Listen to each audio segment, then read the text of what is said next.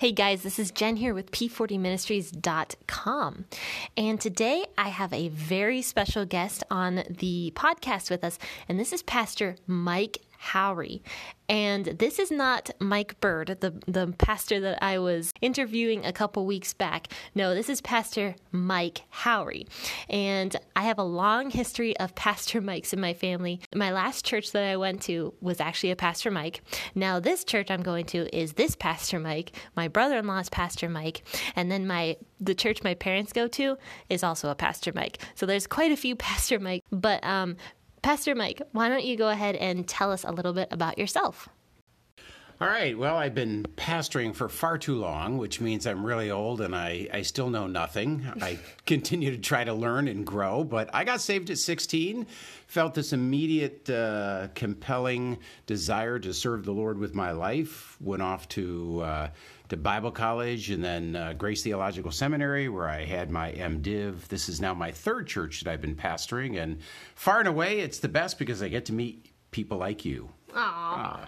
Well, that's very nice. Um, so, we are going to start in Matthew chapter 5, and I'm going to be reading 17 through 20 today, and Pastor Mike is going to help me with this one. We are going to be discussing some of the stuff that Jesus says here in the Sermon on the Mount. So, I'm going to be reading out of the NIV version today, but you can read out of whatever version you prefer. So let's go ahead and start in Matthew chapter 5, verse 17. Do not think that I have come to abolish the law or the prophets. I have not come to abolish them, but to fulfill them. For truly I tell you, until heaven and earth disappear, not the smallest letter, not the least stroke of the pen, will by any means disappear from the law until everything is accomplished. Therefore, anyone who sets aside one of the least of these commandments and teaches others accordingly will be called least in the kingdom of heaven. But whoever practices and teaches these commands will be called great in the kingdom of heaven. But I tell you that unless your righteousness surpasses that of the Pharisees and the teachers of the law, you will certainly not enter the kingdom of heaven. So, Mike, I did not print out the questions I told you I was going to ask. Yeah, so, do you mind if I read off of yours real no, quick? No, not at all. Okay. No, I came prepared. Yeah, so. he came prepared. I did not. So, uh, clearly, he um, he did his homework. I, but I took your question seriously. okay. Um, so, Although right in an abbreviated form, as you can see. oh, you did an abbreviated Yeah. form. Ah, gotcha. Okay. So, why do you think Jesus says that the people misunderstood why he came in verse 17? Because it says here, Do not think that I have come to abolish the law of the prophets. I have not come to abolish them, but to fulfill them. So, why do you think Jesus um, be- believed the crowd to misunderstand why he had come?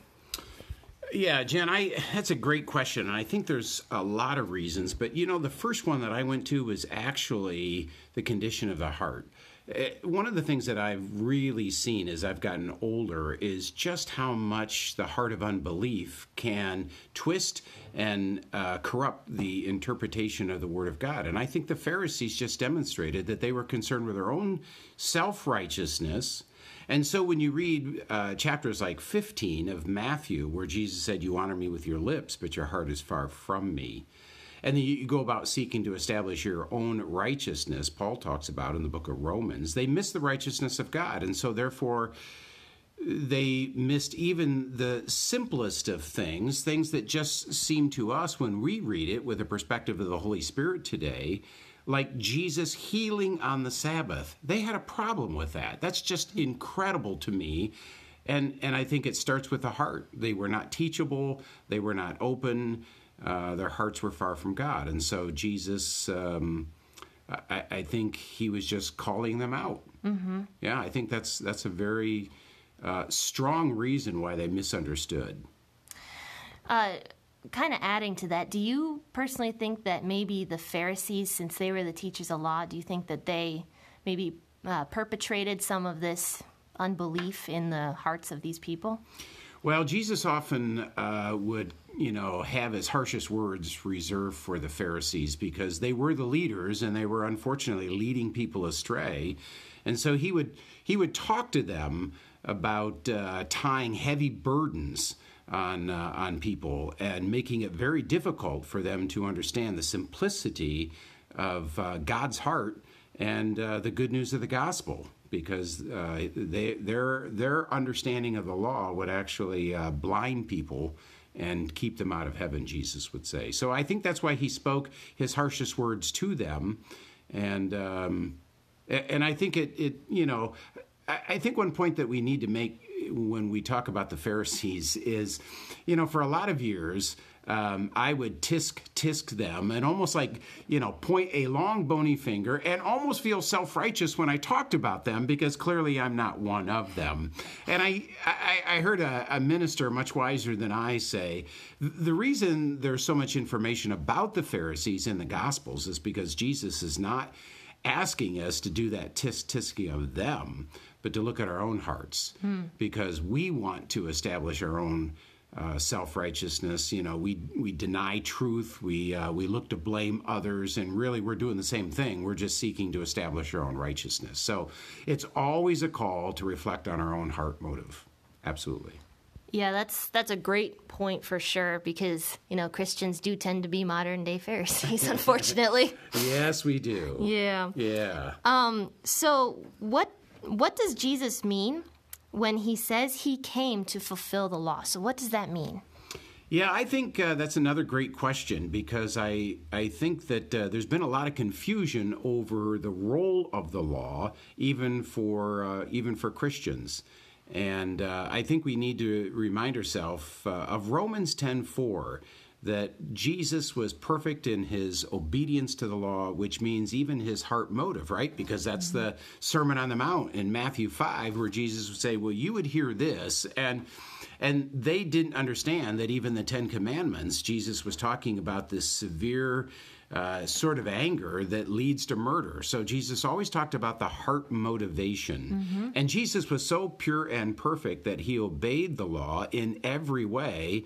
And because of that, therefore, when we believe in him, he could justly impute his righteousness to us. So, so, yes, Jesus did come to perfectly obey in his mind and in his heart, uh, just absolute uh, perfection in his love for God and and I think that's something else that we could remember as well is. Um, you know, the whole idea of the law is confusing because there are points that Jesus, uh, Paul in specific, uh, specifically, he he conde- almost he speaks negatively of the law, mm-hmm. but I think he's he's uh, speaking negatively because we tend to rely on it for our own righteousness mm-hmm. and forget that it's uh, it's good in and of itself but it doesn't justify us. It really only points out where we fail.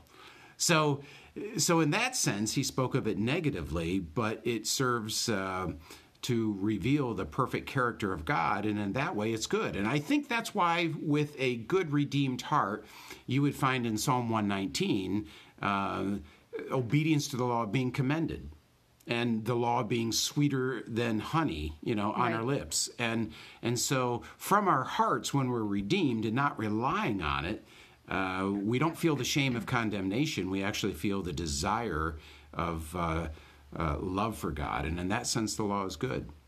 Yeah. So in verse 19, Jesus says, "Therefore, anyone who sets aside one of the least of these commands and teaches others accordingly will be called least in the kingdom of heaven, but whoever practices and teaches these commands will be called great in the kingdom of heaven. So, do you think then that modern day Christians should be following the Old Testament law because of what Jesus said here in verse 19? Well, that that's a question that has uh, two applications. Let me uh, let me first go to uh, just the whole idea of obeying the law. You know, there is a group of people called the Seventh Day Adventists, and and they believe that so many of the Old Testament uh, ceremonies and laws still have relevancy for us today.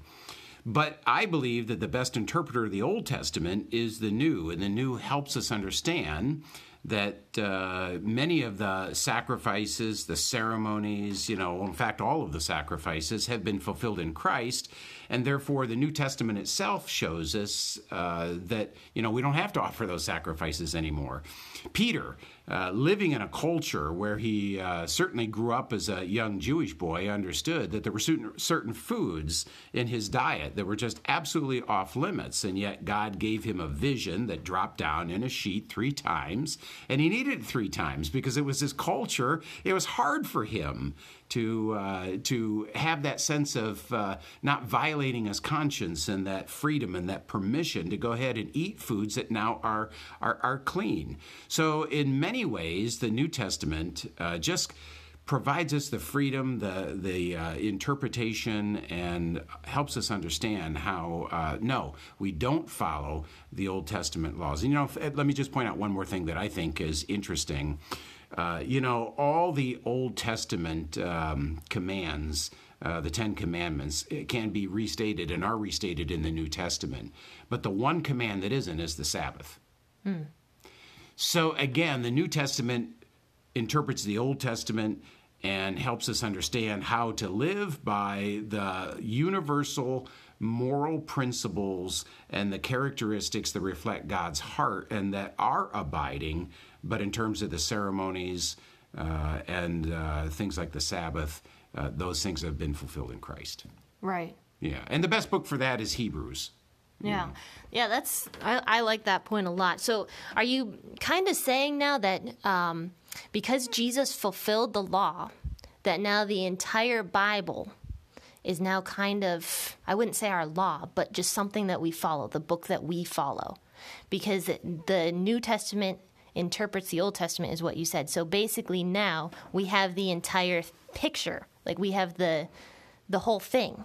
Is that what you're saying? Yes, it, it is. Again, universal principles that we try to derive from the Old Testament. For example, again, the New Testament interprets the Old. Many people, this this is taking us perhaps a, a little astray, but you know, so many uh, young Christians read the Old Testament where God commanded this holy war, this herem, this. Uh, um, this killing of the pagans of of the uh, of the day, the the people that worship Baal and the Canaanites, and and they get confused by that. Well, we know that we're under a different ethic today because Jesus taught a different ethic. It's the same God of the Old Testament and the New, but now we have uh, a New Testament ethic that the New Testament gives us, and we draw those universal moral uh, principles uh, from the Old Testament. So even in the killing, we understand um, the absolute perfection of God's holiness.